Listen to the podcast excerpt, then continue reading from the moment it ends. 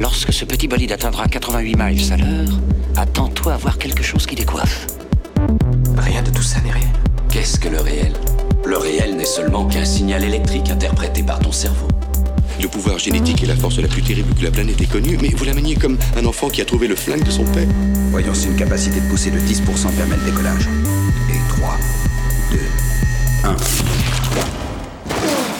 Chère auditrice, chers auditeurs, bienvenue dans cette nouvelle saison, la septième déjà, de Science, Art et Curiosité, le podcast du Mumons. Avant d'accueillir mon invité du jour, je vais te parler très très brièvement du programme de cette nouvelle saison que j'ai concocté aux petits oignons, tu vas voir. On va partir vraiment dans plein plein plein de directions différentes. Donc on va retrouver Martin Ebert pour parler d'anthropologie. On l'a déjà eu dans une euh, précédente saison. Et ici, on va parler en fait de euh, l'analyse anthropologique de la conquête de la Lune. Qu'est-ce qu'il se cache derrière? On va parler avec Guillaume et Alexia, donc une nouvelle venue de Fun Fact dans le règne animal. On va aussi aborder la complexité de la langue française avec deux anciens enseignants qui ont monté une pièce de théâtre qui est liée au TEDx qui s'appelle La faute de l'orthographe, vraiment génial. On va parler neurologie avec Laurence Ries, avec elle on va discuter autour d'un ouvrage qui s'appelle Neuroconte, dix petits contes qui racontent des fun facts neurologiques, vraiment vraiment super. Et bien entendu, tu le sais, chère auditrice, cher auditeur, j'aime énormément une thématique, celle de l'intelligence artificielle, et ce sera en fait le sujet du jour. Pour cela, j'accueille, je réaccueille même Oui, on peut le dire. Thierry Dutoit. Tu vas voir, l'histoire est très très comique. Salut Thierry, Salut Maxime. comment tu vas? Très bien. Re. Alors, avant de rentrer dans le vif du sujet et avant de te présenter, on va raconter cette petite histoire qui, avec un peu de recul, est quand même extrêmement drôle, mais sur le coup ne l'était vraiment pas. Oui. Il faut savoir que donc j'ai déjà enregistré ce podcast avec Thierry il y a un mois. Donc à la date de l'enregistrement, ici on est le 22 décembre. Et ce jour-là, j'ai enregistré un autre podcast À mon grand dame. qui a dû être montré très très rapidement. C'était le podcast sur euh, le projet des étudiants de construire un mur dans un tunnel pour augmenter la sécurité de, de ce tunnel. Et voilà, après avoir enregistré avec Thierry, je n'ai pas transféré tout de suite euh, notre, euh, Grave notre erreur, enregistrement. Grave erreur. Et j'ai fait deux autres podcasts. Et voilà, ma carte SD était pleine. Et donc j'ai commencé à la vider en mettant sur le cloud et arrivant à la date où j'ai enregistré les deux podcasts, celui avec Thierry et celui avec les étudiants, je me dis mais non, ce podcast-là, j'ai déjà tout transféré, ça a dû être monté ce jour-là et j'ai tout effacé. Eh Sauf oui. que dedans, il y avait le podcast de Eh Thierry. Alors s'en est suivi euh, après une crise de comment je vais faire, question existentielle. S'en est suivi euh, plein de solutions techniques où j'ai essayé de récupérer avec Jérémy, donc le monteur, les données. On n'y est jamais parvenu. J'ai fini par renoncer et un peu la mort dans l'âme. hein. J'ai dit à Thierry, écoute, euh, est-ce que tu serais OK de réenregistrer? Si tu ne l'es pas, ben, je comprends tout à fait, mais voilà. Et Thierry a dit, oui, OK, je Pas comprends. euh, bien joué, Maxime. Et donc voilà, on se retrouve aujourd'hui avec Thierry au pain quotidien pour enregistrer à nouveau ce podcast. On a très très vite repassé nos notes parce que au moins on avait toujours nos notes. Et euh, c'est parti, on va, on va discuter ensemble autour de cette thématique, l'intelligence artificielle, qui me tient vraiment à cœur. Et tu vas le voir, chère auditrice, cher auditeur, il y a vraiment de quoi dire. Alors Thierry, avant de passer au sujet de notre podcast du jour, est-ce que tu peux te présenter rapidement? Oui, alors moi je m'appelle Thierry Dutoit. Je suis un petit garçon qui a grandi trop vite et qui se retrouve aujourd'hui plongé dans un monde d'intelligence artificielle. J'ai toujours aimé les- la musique, je voulais construire des instruments de musique, moi, c'était mon objectif. Et donc je suis entré à la fac pour devenir ingénieur électricien pour apprendre à construire des synthés. Quand j'avais 16-17 ans, j'ai construit un grand synthé hein, avec plein de cartes électroniques à l'intérieur. Ça m'a pris deux ans et je me suis dit un jour je comprendrai tout ça. Alors euh, j'ai pas compris tout euh, finalement parce que c'est très compliqué. Mais il n'empêche que, arrivé en dernière année euh, en Polytech, il y a un prof qui m'a proposé un travail de fin d'études incroyable sur la synthèse, non pas de la musique, mais de la parole. Ce qui est très proche de la synthèse de la musique, en termes d'algorithme, etc. Et donc j'ai sauté dessus, à pieds joints, et je me suis retrouvé plongé dans ce monde de la synthèse vocale, et donc de la, aussi de la reconnaissance de la parole plus tard, qui est en fait le monde de l'IA. hein. Donc à l'époque, on n'appelait pas ça IA, mais c'était de l'intelligence artificielle, et aujourd'hui, on en parle partout. Et je me retrouve aujourd'hui, alors euh, plus de 30 ans plus tard, pratiquement, à diriger un labo de recherche sur le traitement du signal et l'intelligence artificielle. Le livre qui va nous servir de support aujourd'hui s'appelle IA 2042. Donc il a été écrit par deux anciens de Google. Je vais me permettre, chère auditrice et cher auditeur, de te lire le résumé du, du livre, je pense que c'est ça qui te permettra de comprendre à quel point ce livre peut être puissant. Alors, en quelques années, l'intelligence artificielle, IA, s'est imposée comme une technologie dont l'impact et le potentiel semblent infinis. Kai Fu Lee est un expert international de l'IA qui a mené sa carrière en Chine et aux États-Unis. Shen Qiufan a quitté le monde de la technologie pour devenir l'un des écrivains de science-fiction les plus prometteurs en Chine. Fruit de leur association, IA 2042 propose 10 scénarios où l'intelligence artificielle joue un rôle clé. Médecine du futur, automatisation du travail, hyper-trucage sur les réseaux ou ville augmentée, chaque fiction nous entraîne dans un futur réaliste. Elle est suivie d'une analyse scientifique qui permet de démêler le certain du possible, l'état de la recherche et la part d'imagination. En mêlant fiction prospective et analyse scientifique, IA 2042 nous entraîne sur tous les continents dans une expérience immersive, ouvrant dix fenêtres passionnantes sur notre futur technologique. Bienvenue en 2042. Donc le propos du livre, c'est vraiment nous projeter 20 ans plus tard, en 2042, et d'imaginer comment l'intelligence artificielle va changer potentiellement notre vie en tant qu'être humain et notre société. Qu'est-ce que tu as pensé, toi, euh, de ce livre à sa lecture? Alors, euh, bah, déjà, moi, j'ai acheté ce bouquin parce que euh, Kai Lee, je le connaissais depuis, depuis très longtemps. Je ne le connais pas personnellement, mais c'est quelqu'un qui a imaginé, qui a conçu le premier système de reconnaissance vocale euh, open source euh, à Carnegie Mellon. Lié complètement à ton domaine de est recherche. totalement. Donc j'ai vu ses papiers. C'est quelqu'un qui est, il a 50 plus que moi. C'était un petit peu comme euh, quelqu'un qui était un petit peu à l'avance toujours par rapport à, à la technologie. Bon après ça, il est passé chez, chez Apple, chez Google. Il a développé Google China, etc. Donc il a, il a fait beaucoup de choses différentes. Mais à la base, c'est un chercheur. Et donc c'était quelqu'un de proche de moi. Et je me suis dit, ben si un chercheur se met à écrire un bouquin sur l'IA, qui est un bouquin qui n'est pas un bouquin de technique, mais un bouquin plutôt de vision, ben, ça peut être intéressant de voir un peu ce que- ce qu'il en pense. Et puis c'est coécrit, comme tu l'as dit, par un, quelqu'un qui est plus proche de la, science-fiction ou de la, ce qu'ils appellent plutôt la, fiction scientifique. Voilà, ça c'était ma motivation. Et les chapitres sont tous différents, ils abordent tous des, thématiques différentes, on va en parler bien sûr. Mais je t'avoue, et on en, on en reviendra tout à la fin de la discussion d'aujourd'hui, je t'avoue que je suis très mitigé sur ce bouquin finalement. J'ai eu du mal à le lire, ob- objectivement. Mais on reviendra là-dessus. Il y a un parti pris qui est clair, je trouve, dans, dans ce livre. hein. C'est euh, les deux personnes qui l'ont écrite sont technophiles. Ah, clairement, ça, il n'y a, pas de souci. Et donc, il ne se pose pas toujours, je trouve, la question de oui, mais est-ce qu'il y a un intérêt à Ouais. ce que cette technologie se déploie Ouais. dans ce sens-là? Non, il part plutôt du principe ça se déploie dans ce sens-là, donc c'est comme ça, on Ouais. fait avec. Donc, C'est- voilà. C'est peut-être comme ça que ça se passera. hein. Et c'est euh, peut-être comme ça que ça se passera. Ça pose en fait une question qu'on abordera plutôt vers la fin de cet épisode, qui est de se dire, mais quelle est l'éthique derrière l'intelligence artificielle et est-ce que les chercheurs ont un recul sociétal, non pas technique, mais sociétal, sur les recherches qu'ils sont en train de mener? Alors pour illustrer correctement en fait ce qu'on vient de dire, je vais, je vais reprendre un autre extrait du livre où les deux auteurs, en fait, dans l'introduction, se posent la question de la spéculation autour de l'intelligence artificielle. Parce que, au final, c'est un peu ce qu'ils font. Ils spéculent sur que va devenir cette technologie Mhm, dans ouais. euh, 20 ans. Voici ce qu'ils en disent. Si les spéculations autour de l'IA divergent autant, c'est que cette technologie nous apparaît complexe et opaque. Je me suis rendu compte que les gens s'appuient souvent sur trois sources pour s'informer, la science-fiction, les médias et les gens influents. Les émissions de télévision et les ouvrages de science-fiction leur donnent à voir des robots avides de contrôler ou dépasser les humains et dépeignent une super intelligence devenue maléfique. Les médias pointent du doigt plutôt que les avancées graduelles la dimension nuisible et les cas isolés. Des véhicules autonomes tuent des piétons, des entreprises technologiques interfèrent dans des élections, des personnes utilisent l'IA pour désinformer la population et créer des deepfakes ou hyper-trucages.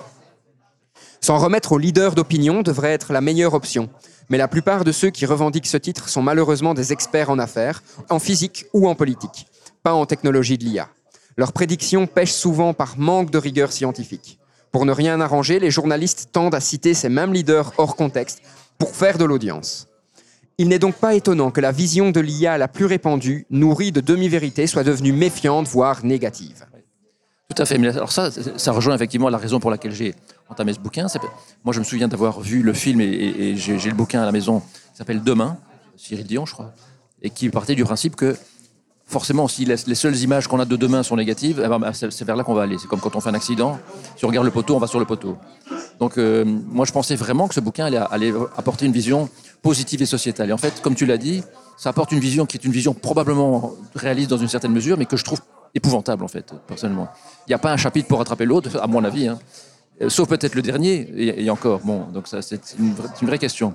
Ce que j'ai lu là-dedans, moi, c'est c'est du geek, c'est du, c'est du burk, en fait. Je veux pas vivre dans ce monde-là. Horreur. Et ça, moi, je trouve que ce livre est extrêmement intéressant hein, par rapport à ça. C'est, euh, il nous permet de se poser la question, mais est-ce que je veux vivre dans ce monde-là? Alors, je sais pas, il donne pas de solution pour les personnes qui ne voudraient pas vivre dans ce monde-là, mais il permet d'incarner en fait un futur qui est réellement possible, je pense, où euh, des entreprises hyper technologiques auraient un pouvoir colossal et donc pourraient déployer les technologies qu'elles souhaiteraient déployer. Ce qui est quand même intéressant par rapport à cet ouvrage, c'est que après chaque nouvelle, l'auteur va donner des informations techniques vulgarisées Ouais. sur où on en est au niveau technologique et où on pourrait aller. Oui, en quoi c'est possible, oui. Ça, j'ai trouvé vraiment que c'était Oui. un plus. C'est vrai, bien sûr. Et c'est très accessible. Donc, je pense qu'il ne faut pas effectivement euh, être du cru pour comprendre le- le- le- la technique. C'est une bonne introduction à, à l'état actuel de la technique en IA, je pense. Et parfois, ça nous surprend vraiment parce qu'on se rend compte que c'est, je trouve, vraiment plus avancé que ce qu'on imaginait. C'est vrai. C'est vrai. euh, et c'est quelqu'un qui connaît bien le- le- l'entreprise, donc il connaît bien le, développement industriel de l'IA à l'heure actuelle, même si. Alors, il faut quand même mitiger ça un peu. hein, C'est-à-dire que la technologie a beaucoup évolué, mais l'intégration de l'IA à l'heure actuelle dans la dans l'industrie, par exemple, elle reste limitée. hein, donc, euh, alors, c'est pas vrai pour la, robotique, bien sûr. hein, donc, il y a des usines qui sont complètement robotisées. D'ailleurs, il y a des processus qui sont proposés dans ce bouquin, qui sont des processus de robotisation progressive de tous les métiers humains, qui sont assez épouvantables. Mais bon, voilà, on- n'est pas encore là quand même. Il y a encore, on a encore de la, marge de manœuvre, je pense. Ici, je vais relire un, autre extrait euh, donc, qui situe plutôt vers la fin du livre, hein, vers la conclusion, qui retrace justement toutes les thématiques et la façon dont c'est abordé dans, dans l'ouvrage pour que tu puisses comprendre, un cher auditeur, chère auditrice, ce dont on est en train de parler. Nous l'avons vu dans les chapitres précédents, les robots et l'IA se chargeront de la conception, fabrication, commercialisation et livraison de la plupart des produits. Les véhicules autonomes nous emmèneront partout, à tout moment, à un coût minime, sans que nous ayons besoin de dépenser de l'argent pour acheter une voiture. Comme faire la nouvelle Le Pilote Sacré. Les robots de service carburant à l'IA feront nos corvées domestiques mieux que la meilleure femme de ménage, voire l'amour sans contact. L'intelligence artificielle prendra en charge toutes les tâches routinières, qu'elles aient été auparavant effectuées par des employés ou par des ouvriers, le sauveur d'emploi. L'IA tourne 24 heures sur 24, 7 jours sur 7, ne tombe pas malade, ne se plaint pas et ne doit pas être payée. Grâce à elle, le coût de la plupart des produits manufacturés sera à peine supérieur à celui des matériaux entrant dans leur fabrication. L'intelligence artificielle excellera aussi dans de nombreux emplois de service. Les assistants virtuels sauront guider nos vies mieux que le meilleur personnel en chair et en os. Les cours dispensés par les enseignants virtuels seront passionnants et adaptés à chaque élève. Les médecins virtuels diagnostiqueront et soigneront les patients mieux que ne le feront des médecins humains. Les loisirs virtuels, et donc presque gratuits, seront réalistes et immersifs. La robotique deviendra auto-réplicative, auto-réparatrice et même partiellement autoconçue. Les imprimantes 3D, qui ressembleront de plus en plus aux réplicateurs de Star Trek, permettront de fabriquer des produits sophistiqués ou personnalisés à un coût minime. Les maisons et les immeubles d'habitation seront conçus virtuellement et construits avec des modules préfabriqués, assemblés tels des blocs. Par des robots, réduisant ainsi considérablement les dépenses de logement. Les transports publics autonomes, dont les bus robots, les taxis robots ou les scooters robots, nous conduiront partout sans que nous ayons plus à attendre. Voici comment, avec une énergie presque gratuite, c'est une hypothèse de travail qu'il pose, des matériaux bon marché, on vient d'en parler, et une production automatisée par l'IA, nous entrerons dans l'ère de la plénitude. Cette ère de la plénitude, c'est ce qu'il explique dans son chapitre 10. Oui, qui est le chapitre qui essaye de, de sauver le bouquin. Et tu le vois, hein, cher auditrice, cher auditeur, il passe à vraiment au travers de plein, plein, plein de thématiques différentes. Et c'est un peu ce qu'on va faire en fait ici avec Thierry. On va prendre quelques thématiques extraites de cet ouvrage et on va en discuter. La première, moi, qui m'a vraiment euh, interpellé, c'est ce qu'on appelle le deepfake. Est-ce que tu peux nous expliquer concrètement en quoi ça consiste au final le deepfake? Bah, concrètement, jusqu'à quel niveau? Je- je- le deepfake, fondamentalement, c'est la capacité des machines à utiliser des données pour recréer des données qui ressemblent, mais qui ne sont pas vraies. On en a vu plein récemment, c'est de l'audio, c'est de la vidéo, c'est des photos. On a vu le pape euh, en doudoune blanche. On, peut faire parler des gens et leur faire dire des choses qu'ils n'ont jamais dites. Alors c'est marrant parce que, comme toute technologie, ça a deux aspects. On, en voit l'aspect euh, moche, hein, donc euh, créer des, des fausses informations, tromper les gens, mais ça a aussi des aspects très, très positifs. Par exemple, ça touche à ce qu'on appelle la génération artificielle de données. Et par exemple, il faut savoir qu'aujourd'hui, pour entraîner des systèmes d'IA sur des données médicales, on s'est rendu compte que euh, même si on anonymise les données, même si on enlève votre nom du fichier médical, on peut toujours, par des recoupements divers, retrouver qui vous êtes, retrouver bon, d'où viennent les données. Ça pose la question de l'anonymisation des données, bien sûr. en fait. Hein. On peut pas anonymiser des données, c'est pas juste enlever la- le nom de la personne. Et donc l'idée qui est en cours à l'heure actuelle, il y a des projets européens qui, se- qui se lancent là-dessus, c'est de dire on va prendre des données réelles et on va recréer des données artificielles qui ne sont pas des données réelles, mais qui sont suffisamment proches des données réelles pour qu'elles soient crédibles. Et c'est avec ces données artificielles qu'on va entraîner des IA. Donc les IA seront entraînées avec des données qui sont elles-mêmes créées par d'autres IA. Ça crée une espèce de, de coupe-feu quoi, hein, vers les personnes de départ. Dans cette nouvelle qui parle du deepfake, donc, il y a des technologies qui permettent de faire dire à des gens ce qu'ils n'ont jamais dit. Et à l'inverse, il y a des technologies qui permettent d'analyser toutes les vidéos, par exemple, Oui. pour savoir si c'est effectivement bien la personne qui parle. On est vraiment dans une espèce de course à l'armement. Oui, bien sûr. Comme avec les virus et les antivirus, hein, c'est la même Tout chose. à fait. Ouais. Est-ce que tu penses que euh, l'IA peut justement nous entraîner dans cette course à l'armement où on va toujours essayer d'avoir des systèmes qui vont pouvoir contrer d'autres systèmes et donc on va redévelopper des nouveaux systèmes et on va jamais s'arrêter en fait? Bah, Il y a deux choses. D'abord, il y a, tu sais qu'il y a l'AI Act qui est, qui est pas- qui est en train de passer, qui a été accepté par le, le Parlement, la Commission européenne, etc., mais qui deviendra effectif normalement en 25 ou 26 seulement. Et dans l'AI Act, on impose en fait que le, le- tout système qui crée des données artificielles étiquette ces données artificielles comme étant euh, effectivement créées par la machine. Donc on, ne pourra plus, on ne pourra plus, comme on peut encore aujourd'hui, on ne pourra plus créer des données artificielles sans dire qu'elles sont artificielles. Ça n'empêche qu'il y aura toujours effectivement des fraudeurs, des gens qui chercheront à créer des fake news euh, sans le dire. Et donc, il y aura malgré tout une course à la- à l'analyse. donc, je pense que oui, effectivement, on va, vers ça. hein. Donc, des, machines qui trichent et des machines qui traquent les gens qui trichent. Une autre thématique qui n'est pas abordée réellement dans le bouquin, et moi ça m'a vraiment posé question, c'est le changement climatique et Oui. les problèmes écologiques. Bien sûr. Moi, j'attendais que dans cet ouvrage, il y ait en fait une nouvelle qui imagine un petit peu comment l'intelligence artificielle nous aurait aidé à- en tant que société à relever le défi du changement climatique et Oui. de façon générale les défis de l'écologie. Oui, tout à fait. Ce qui n'est, enfin, la seule fois où on en parle, c'est parce qu'il y a des terroristes Oui, c'est du terrorisme climatique. climatiques qui utilisent des drones boostés à l'intelligence artificielle pour euh, vraiment cibler des personnes particulières. Et en fait, ici, c'est des personnes qui ont contribué à la destruction de la planète. Voilà, c'est ça, oui, tout à fait. Et qui paralyse le réseau Internet et qui coupe tout. Est-ce qu'à l'heure actuelle, toi, tu as connaissance de l'utilisation de l'intelligence artificielle sur des problèmes écologiques réels? Moi, je suis pas spécialiste de cette partie-là, euh, mais on a tous entendu récemment la possibilité d'avoir au moins ça, des prédictions météorologiques beaucoup plus fines, a- avec un- un- une durée beaucoup plus large que, ce qu'on a pour l'instant. Et ça paraît tout à fait crédible et logique. hein, c'est même c'est forcé. euh, On va arriver à, ça. Donc, si on sait faire ça, effectivement, on pourra progressivement avoir des modèles climatiques de plus en plus affinés, je pense. Mais bon, voilà, je peux pas en dire beaucoup plus, très franchement. Je sais pas. Par contre, par contre, effectivement, il y a un autre aspect de l'IA, du lien entre l'IA et le climat, qui est celui de la, on y reviendra peut-être plus tard, je sais pas, de la consommation énergétique de l'IA.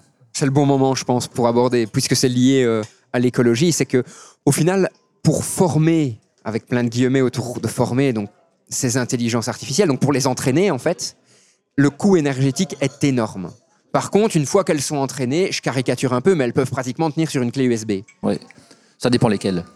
Par exemple, pour donner quelques chiffres, donc l'entraînement d'un truc comme GPT-3, qui a servi à créer ChatGPT, c'est alors c'est marrant, on, parle en année GPU, on parle plus en année lumière, on parle en année GPU. C'est-à-dire, tu laisses un GPU ouvert combien de temps pour entraîner Et c'est plus 400 années GPU pour un ChatGPT.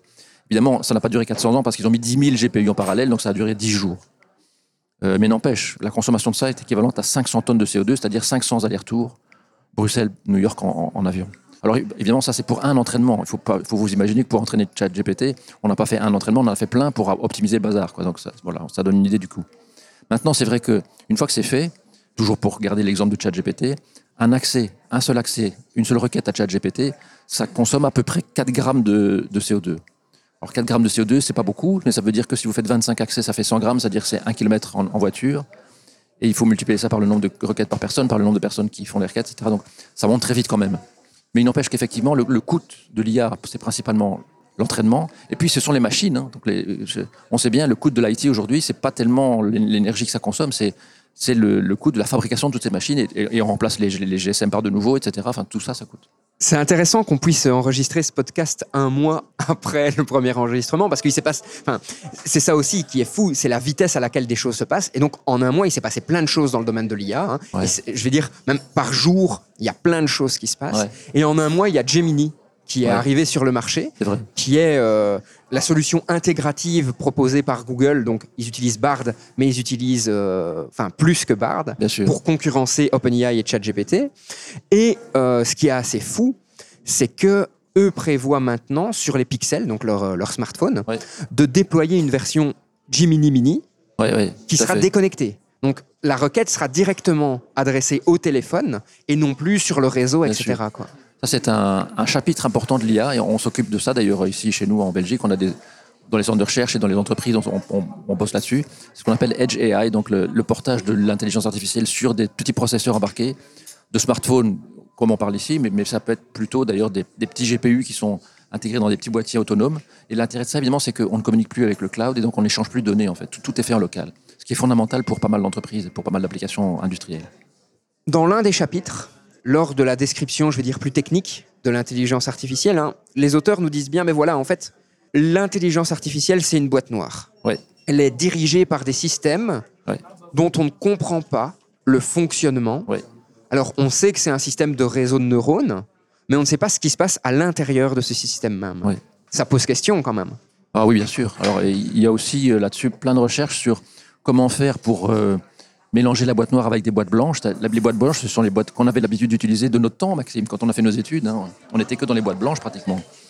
Donc des systèmes avec des équations qu'on maîtrise et des modèles qu'on comprend. Euh, ici, on a un modèle qu'on comprend, on comprend le modèle, on sait ce que c'est qu'un réseau de neurones, mais pourquoi ce modèle ré- réalise la tâche qu'on lui a demandé, à part le fait qu'on l'ait entraîné, on ne comprend pas très bien ce qui se passe dans les... voilà. Pour- Pourquoi ça marche? En gros, c'est étonnant, mais c'est comme ça. Pourquoi ChatGPT marche? C'est bizarre, mais c'est comme ça, on ne sait pas très bien. Alors, c'est tout un pan de la recherche qui s'appelle Explainable AI. Il y a beaucoup de gens qui cherchent là-dessus. Par exemple, à Mons, on vient d'avoir une thèse, une thèse euh, remarquable sur l'utilisation de euh, techniques d'entraînement particulières de réseaux de neurones qui permettent, a posteriori, de comprendre pourquoi le réseau de neurones fournit des résultats. On ne comprend pas l'entièreté du processus, mais on a des indicateurs qui sortent du réseau pour nous dire ce qui se passe. Par exemple, ça peut être, euh, quand on a une, image qui est analysée par un réseau de neurones, ça peut être simplement une carte d'attention, une carte de chaleur pour dire, tiens, le réseau a décidé que, par exemple, ici, il y a un chat sur l'image parce qu'il a regardé là sur l'image. Et donc, on se rend compte, si, enfin, on peut au moins vérifier que le, réseau a regardé la bonne chose. Parce que c'est arrivé, par exemple, que pour la détection de. Il y a eu des, plein d'études, tu imagines bien, sur le Covid, hein, sur l'analyse des, scans de poumons. Et on s'est rendu compte que, par exemple, il y a des machines qui avaient été entraînées pour détecter le Covid et qui prenaient des décisions, non pas sur la base de l'analyse du poumon, mais sur la base d'un petit logo qui se trouvait en bas de l'image. Et, et à l'inverse, il y avait moyen de trafiquer des panneaux euh, de signalisation en changeant quelques pixels sur l'image. Même chose dans Où l'intelligence artificielle croyait que c'était un autre ça, panneau oui, juste parce qu'on avait mis quelques éléments sur certains fait. pixels. Ouais. Et donc là, il c'est aussi, voilà, c'est un champ d'études en, en cours, en fait. Cette IA, bon, dans beaucoup d'œuvres de science-fiction, on voit qu'à un moment, elle, joue même un rôle politique, parfois. C'est-à-dire qu'elle euh, bah, dirige l'humanité, en quelque sorte. hein. Parfois de façon bienveillante, parfois de façon complètement cataclysmique, certes. Néanmoins, se pose ici une question, c'est euh, est-ce qu'on est OK d'être dirigé par quelque chose qu'on ne comprend pas? Oui, c'est vrai. C'est vrai, et c'est peut-être encore plus important dans le domaine de la médecine, par exemple, hein, donc, euh, où, la machine doit prendre des décisions importantes et, où, à un moment donné, euh, il y aura peut-être un expert derrière qui essaiera de comprendre pourquoi la machine a dit ça. Mais ça restera difficile. hein. À un moment donné, c'est comme pour un expert humain. Dire, quand on va chez un médecin ou quand on va consulter un spécialiste euh, médical, on lui demande un avis. Il a une expérience. Il utilise son expérience pour donner un avis. Et puis, si on lui demande a posteriori, mais qu'est-ce qui lui a permis de donner cet avis Il va vous sortir plein de raisonnements, plein de raisons pour le faire. Mais ce sont des raisonnements a posteriori. Fondamentalement, il a pris une décision en fonction de son expérience. Et cette expérience, elle n'est pas quantifiable. C'est un petit peu ce qui se passe dans les machines. On a, des résultats de, de décision par l'IA qui peuvent être analysés a posteriori, mais ça n'est qu'une analyse a posteriori. C'est-à-dire que ce n'est pas vraiment ça qui a créé la décision. Ça pose aussi la question de la politique. On pourrait imaginer des sociétés qui, à un moment, choisissent de se faire diriger, avec plein de guillemets autour de diriger, mais euh, que les décisions politiques stratégiques soient prises par une intelligence artificielle. Et on pourrait imaginer d'autres sociétés qui disent oui, mais non, c'est une boîte noire, donc moi je ne veux pas de ça. Et tu veux que je te parle de ça? J'aimerais bien. Euh, Je vais poser la question autrement ouais. si tu veux. C'est au final, est-ce que notre monde politique actuel n'est déjà pas une boîte noire? Mais oui, mais c'est ce que je disais. Donc, euh, les décisions qui sont prises par les gens, on pense en fait euh, parfois de façon naïve qu'on agit par raison. Moi, j'ai lu un bouquin passionnant là-dessus de euh, Antonio Damasio euh, qui s'appelle euh, L'erreur de Descartes, chouette bouquin à lire qui explique que, en fait, la plupart de nos décisions sont pas prises par raison, elles sont prises par l'émotion. Enfin, en fait, il se base sur le fait que les gens dont l'émotion est coupée pour des raisons médicales ou un accident se retrouvent instantanément incapables de prendre des décisions correctes. Donc, nous prenons la plupart de nos décisions en fonction des émotions qu'on a perçues, qu'on a reçues, qui ont été créées par des décisions pré- précédentes, et on est capable, par contre, de rationaliser ces décisions a posteriori. Mais il faut savoir que, voilà, fondamentalement, les, les décisions sont, sont de l'émotion, et donc, oui, n'importe quel décisionnaire est soumis à ce problème-là.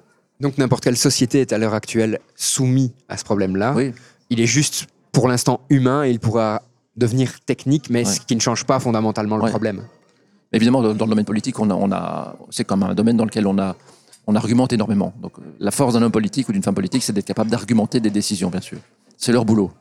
Mais à la base, voilà, ce sont quand même des, des humains qui prennent ces décisions et, et les- ces décisions sont, sont poussées par des, des émotions, des impressions, des sensations.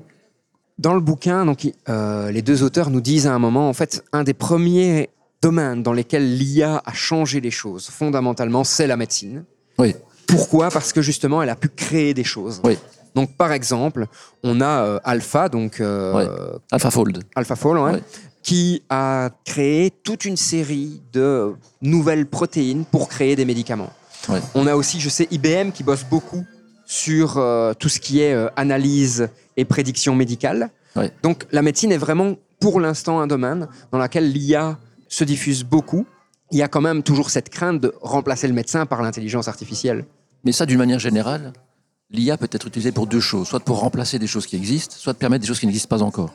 Donc, bien sûr, on a vu euh, l'analyse de, de mélanome, hein, donc, euh, qui a des taux de succès supérieurs avec la machine qu'avec des experts humains. Donc là, on, fait mieux, on fait mieux que ce que fait un humain. D'une manière générale, l'analyse de données très complexes est impossible par un humain. On ne peut pas analyser en temps réel une grande quantité de données, prendre des décisions euh, comme ça. Alors, je pense par exemple à, un- une, recherche en cours euh, à Lumons, encore une fois, dans le domaine de la cardiologie, à Lumons et à l'ULB, en collaboration, en cardiologie, où on essaye de, d'utiliser l'IA pour détecter à très court terme, très court terme ça veut dire deux ou trois minutes, l'arrivée d'une fibrillation auriculaire, qui peut créer des AVC, donc euh, voilà, avec les conséquences qu'on connaît. Aujourd'hui, il y a beaucoup de gens qui étudient la fibrillation auriculaire et qui tentent de diagnostiquer ça, de prédire, mais à, deux mois, à trois mois. Par contre, prédire à deux minutes, c'est impossible. Et là, on, on est proche de créer des machines qui vont pouvoir le faire et donc qui vont pouvoir sauver des vies, clairement. Le livre, à différents moments, propose en fait un changement de paradigme aussi par rapport à, à cette intelligence artificielle, où lui, il la voit plutôt parfois en substitution, plutôt parfois en support, Mhm. mais où il voit quand même que, par exemple, les médecins pourraient prendre le temps avec le patient. Plutôt que d'être là pour analyser des résultats, ils pourraient être là pour expliquer ce qu'il va se passer, pour être empathique envers le patient. Ça, effectivement, mais Kai Fu Lee, de- depuis toujours, euh, a cet argument que euh, on ne remplacera jamais l'humanité, la créativité des hommes par des machines. Donc on pourra faire les machines les plus intelligentes et les plus puissantes qu'on peut. On aura toujours besoin de ce côté humain. Et ça, ça j'y crois très fort. Cet aspect-là se pose aussi au niveau de l'enseignement. C'est-à-dire que dans une des nouvelles, ils imaginent que euh, les, les élèves ont en fait un compagnon virtuel qui a été vraiment designé par rapport à, à eux. Et ce compagnon virtuel évolue avec eux. Ce compagnon comprend ce qu'ils aiment, ce qu'ils n'aiment pas, ce qui les stimule, ce qui ne les stimule pas. Et c'est ce compagnon qui est chargé de leur euh, faire apprendre, avec plein de guillemets encore Oui. une fois autour d'apprendre, mais leur faire découvrir leur monde, leur faire comprendre le monde, leur transférer du savoir et des savoir-faire. Par contre, l'enseignant, lui, a un rôle essentiellement centré sur le savoir-être. Hmm. C'est-à-dire qu'il va être là pour faire en sorte que les enfants travaillent ensemble, par exemple, pour travailler la dynamique de groupe, pour travailler la gestion de conflits. Donc tous les aspects humains sont développés par ces enseignants. Est-ce que tu penses que c'est quelque chose d'intéressant et c'est quelque chose vers lequel on pourrait aller au final? Mais on aimerait tous faire ça. Genre, tous les enseignants aimeraient pouvoir passer plus de temps à faire ça. Le truc, c'est que d'abord, on n'est pas vraiment formé pour le faire. C'est quand même des compétences pas très particulières. Moi, je parle de mon boulot. Dans les universités, on est tous des experts dans quelque chose, mais, mais pas spécialement dans l'art d'enseigner, dirais, c'est clair. hein. Mais ce- ceci dit, dans la nouvelle au- auquel tu fais référence, ils vont encore beaucoup plus loin que ça. Ils vont, je trouve, c'est- c'est en ça que je trouve que souvent le, le- le propos est un peu excessif. Ils vont jusqu'à dire, voilà, euh, on aura des coachs, des assistants personnalisés, mais on aura carrément des classes virtuelles. C'est-à-dire qu'on se retrouve dans une classe où le professeur et les autres élèves sont des machines dans un casque de XR ou en réalité augmentée. Et donc, si c'est le cas, effectivement, on perd le contact humain. Le contact humain est, faussé. Euh, Et ça, je trouve que là, je trouve qu'on va vraiment beaucoup trop loin. Par ailleurs, moi, je ne crois pas trop à l'excès de, personnalisation de l'enseignement. C'est-à-dire qu'à un moment donné, il faut aussi être capable de s'adapter à, un enseignant et à son savoir. Faut pas vouloir systématiquement. Donc, l'idée que, par exemple, voilà, le gamin est fan de foot et que tous les exercices de maths vont se transformer en exercices de foot, ok, d'accord, ça, c'est bien un temps, mais je pense qu'il faut quand même pouvoir s'élever un peu. Quoi. Ce qui est intéressant, c'est que cette thématique de IA et enseignement, on l'a déjà traité plus en détail dans un podcast précédent avec euh, Bruno Delièvre. Et donc, cher auditeur, chère auditrice, ben, je t'invite à aller écouter ce podcast pour voir vraiment où on en est à l'heure actuelle dans l'insertion de l'intelligence artificielle dans euh, l'enseignement. Pour revenir à cette thématique de la médecine qui reste très intéressante, dans plusieurs des nouvelles, ils placent en fait une membrane connectée sur leur peau et cette membrane vient prendre toute une série de signes vitaux, de données, de mesures d'éléments euh, qui circulent dans le sang pour que la personne en temps réel ait une information de son état de santé. Et tout ça est boosté en fait par rapport à l'IA qui vient faire des prédictions, des analyses de ces données pour dire ben voilà là il y a peut-être un problème, allez voir telle ou telle personne. C'est quand même assez intéressant et en même temps ça peut faire peur parce que se pose la question de comment on concilie le fait d'être rassuré, donc euh, j'ai mes données vitales, je vois que tout va bien, au fait d'être fliqué, puisqu'on voit dans la première nouvelle que les assurances utilisent toutes ces données pour adapter la prime, en fait, en fonction de ce que les gens font. Et il y a même des ségrégations qui se créent, parce que ben, fréquenter certaines personnes, ça devient plus dangereux, donc la prime d'assurance, si on le fait, augmente. Ben, ça fait peur, hein, non? C'est la porte ouverte à, à un contrôle de, de plus en plus insidieux de, sur, sur nos vies. Et les gens le feront. Si les primes d'assurance diminuent en fonction de la façon dont tu vis ta vie, ce qui n'est pas complètement normal non plus. hein. On sait bien que voilà, le, le traitement du cancer du poumon pour les fumeurs, ça coûte une fortune. Vraiment. Enfin bon, n'empêche, euh, si on ouvre la porte à ça, bah, ça veut dire que effectivement, nos vies vont être, guidées de plus en plus par des facteurs euh, économiques, des facteurs de rentabilité, des facteurs de gain. Et il faut bien s'arrêter quelque part. Je, pense que dans l'AI Act qui est proposé par la, communauté européenne, il y, a, il y a vraiment trois niveaux d'application pour l'IA. Sans être positives, celles qui sont simplement non nocives, donc celles qui peuvent être appliquées sans protection particulière. Ensuite viennent celles qui peuvent poser problème et qui donc nécessiteront pour leur, mise sur le marché une étude, euh, des bacs à sable pour tester l'utilisation de, cette IA en, vrai, avant de la mettre vraiment sur le marché. Et puis il y a carrément des applications qui sont in- interdites, comme par exemple le flicage facial, euh, l'analyse des émotions dans les espaces publics, par exemple. C'est un, truc qui est interdit aussi, qui sera interdit.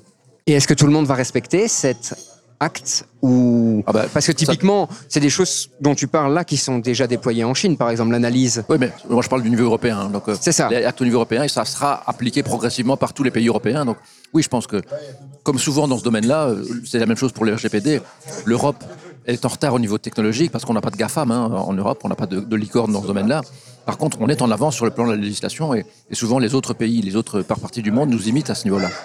Je pense qu'au niveau, ouais, au niveau législatif, on sera sans doute les premiers à légiférer sur jusqu'où est-ce que l'IA peut interférer dans nos vies, par exemple au niveau des assurances et au niveau, au niveau de la santé. est-ce que cela ne va pas générer un retard à un moment au niveau du développement technique pur et simple? Bah, ça, c'est tout l'art du droit. hein. Donc les gens qui conçoivent le droit ne le font pas sur des principes dogmatiques, ils le font aussi sur des principes réalistes. C'est-à-dire que on ne veut pas créer des- une législation qui coupe l'herbe sous le pied directement à l'industrie européenne parce que ça créerait d'autres problèmes finalement. On serait obligé d'accepter des choses qui viennent de l'étranger. Donc je pense qu'il y a, enfin, tout est affaire de compromis. Ce n'est pas du dogmatisme, c'est vraiment du compromis réaliste. Au final tout ça ça pose la question éthique qui est quand même centrale hein, au niveau de l'intelligence artificielle qui est euh, de se dire mais au final est-ce qu'on ne devrait pas s'arrêter à un moment? On le sait, certains grands entrepreneurs, pour ne pas citer Musk par exemple, a dit il y a quelques mois, en fait, il faut qu'on s'arrête pendant six mois. Alors, je suis pas persuadé qu'il y ait Ouais. une très bonne intention derrière ce, Non, non, ce je pense propos, hein, soyons bien clairs. Mais n'empêche, est-ce qu'à un moment, on ne devrait pas prendre du recul sur ces questions éthiques liées à l'intelligence artificielle? Certainement. C'est clair qu'on n'est pas vraiment équipé pour ça. Donc, euh, je pense que tout a été très vite. Euh, toute l'évolution de l'IA a été le fait de, de gens qui sont dans la technique, qui n'ont pas beaucoup réfléchi à tous les aspects éthiques. Ceci dit, moi, depuis dix ans, donc euh, que tout ça a explosé, j'ai bien senti de la part des chercheurs, certainement de la part du grand public et, donc de la part des chercheurs, un besoin, une envie de mieux comprendre tous ces aspects éthiques et de mieux les maîtriser. Donc, par exemple, dans Trail, qui est le- l'institut de recherche interuniversitaire au niveau de la Wallonie-Bruxelles qu'on a créé il y a, quelques années, on a décidé euh, tout récemment d'inclure toute une branche éthique en faisant venir là-dedans des spécialistes qui ne sont pas du tout des technologues, mais qui sont des gens qui réfléchissent à ces aspects-là et qui analysent la législation, qui, peuvent donner des avis et qui peuvent aussi informer les chercheurs, parce que je pense qu'il y a vraiment euh, Alors le truc d'arrêter le l'IA, bon, je pense que c'est pas possible. Ceci dit, je comprends l'idée, c'est que l'idée, c'était pas que l'IA va trop vite euh, dans l'absolu, c'est le problème, c'est que les gens n'arrivent pas à, s'adapter à ça. On n'arrive plus à penser notre société aussi vite qu'elle évolue. Et ça pose quand même aussi une question qui est euh, est-ce que le chercheur, à l'heure actuelle, dans cette course technique, a le temps de se demander ce que le- son apport technique, donc son amélioration d'un concept de l'IA, va engendrer dans la société? Ça, moi, je suis plus mitigé sur cette question-là parce que, comme, je- comme on l'a vu tout à l'heure avec les fake news, toute invention scientifique peut être utilisée à bon escient ou à mauvais escient. Ça dépend de comment on l'utilise. Donc, je pense que c'est surtout une question de législation. Et le problème n'est pas qu'on va trop vite au niveau de la technique, c'est le problème, c'est qu'on ne va pas assez vite au niveau de la réflexion sociétale. Bon, et il y a peut-être effectivement des constantes de temps universelles qui font qu'on on n'arrivera pas à aller aussi vite qu'on veut en termes de législation, de réflexion, qui font que, qui font que ça pose un problème. Mais donc, à l'heure actuelle, il y a, même si j'entends qu'on ne peut pas arrêter en fait la recherche, hein, une fois que c'est là, euh, c'est pas possible de, de- de retourner en arrière.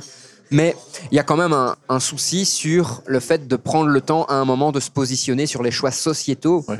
qui vont devoir être posés Ouais. par rapport à l'intelligence artificielle. Et à l'heure actuelle, en fait, c'est plutôt des choix par défaut, c'est-à-dire que euh, on fait ces choix parce que la technologie est là et donc on va dans ce sens-là. C'est vrai. Il y a peut-être un, un choix qu'on devra faire vite. C'est celui qui est lié à la, on en parlait tout à l'heure, à la, à la charge environnementale de l'IA. De plus en plus, on, demande aux chercheurs, aux, articles scientifiques qui sont publiés, de mentionner la, charge de calcul en fait, qui est liée aux algorithmes, pour qu'on se rende compte de où on va, qu'on se rende compte de l'explosion en termes de création de CO2 que ça implique.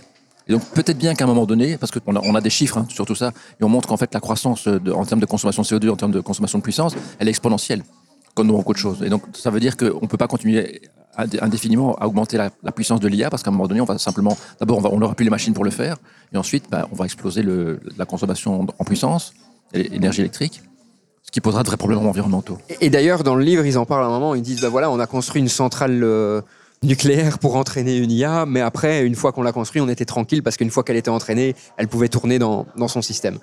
Et, et donc, ces questions-là, à un moment, il va falloir se les poser.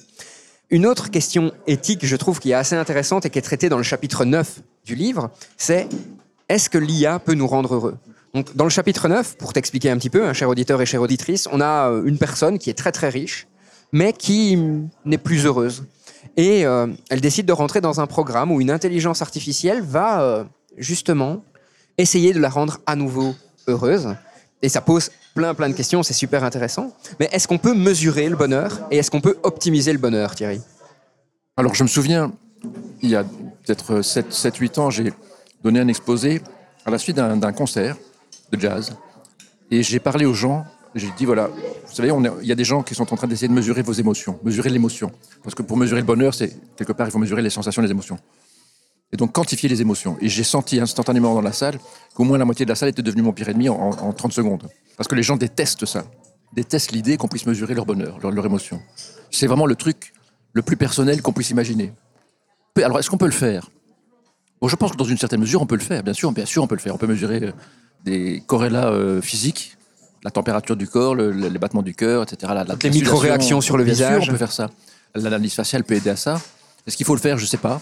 Encore une fois, le, chapitre 9, il est, moi, ça, fait partie des chapitres que j'aime pas trop. hein, donc, euh, mesurer le bonheur pour essayer de l'optimiser, ok, bon, mais on sait bien que le bonheur, de toute façon, et c'est d'ailleurs une des thématiques du, chapitre, le bonheur, il est incrémental, c'est-à-dire que on peut fournir à quelqu'un tout ce qu'il faut pour qu'il soit heureux, il sera heureux un certain temps, et puis il voudra plus, il voudra autre chose, parce que voilà, on peut pas, on, a du mal à se satisfaire de, ce qu'on a. Et alors, je me souviens que la fois passée, à la première euh, enregistrement, premier enregistrement de ceci, on avait dit qu'en fait, il y a plusieurs étapes dans la vie d'une personne, et les premières étapes, c'est quand on est petit, on veut faire. Les enfants veulent faire des choses, ils sont très fiers de faire des choses.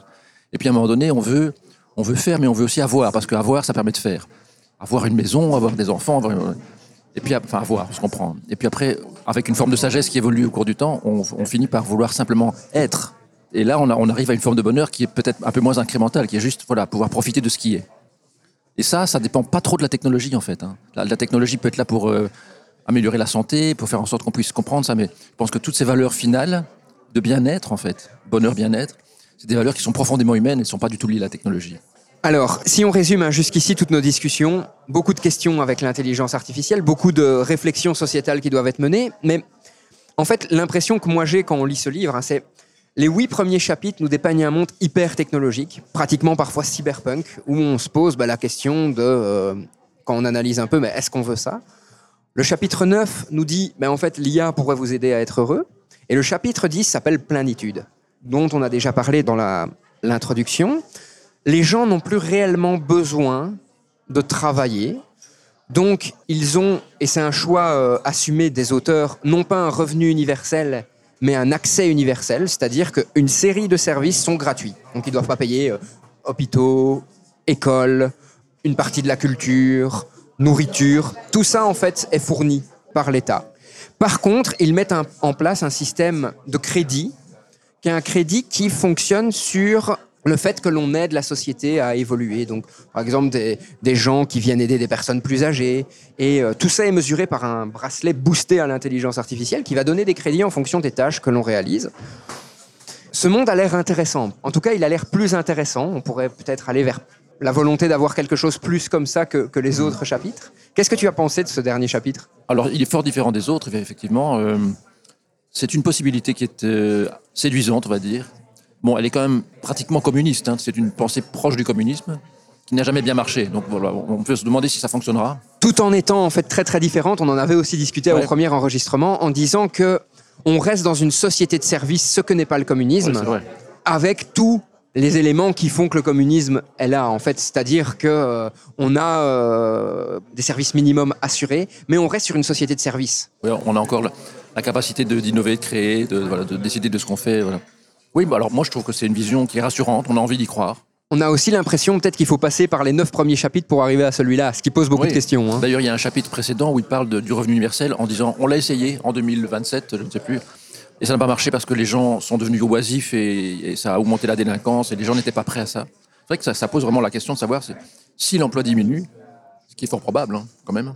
Alors on dit de moins en moins que l'IA va remplacer plein d'emplois, mais on dit beaucoup par contre que on va être remplacé par quelqu'un qui sait utiliser l'IA.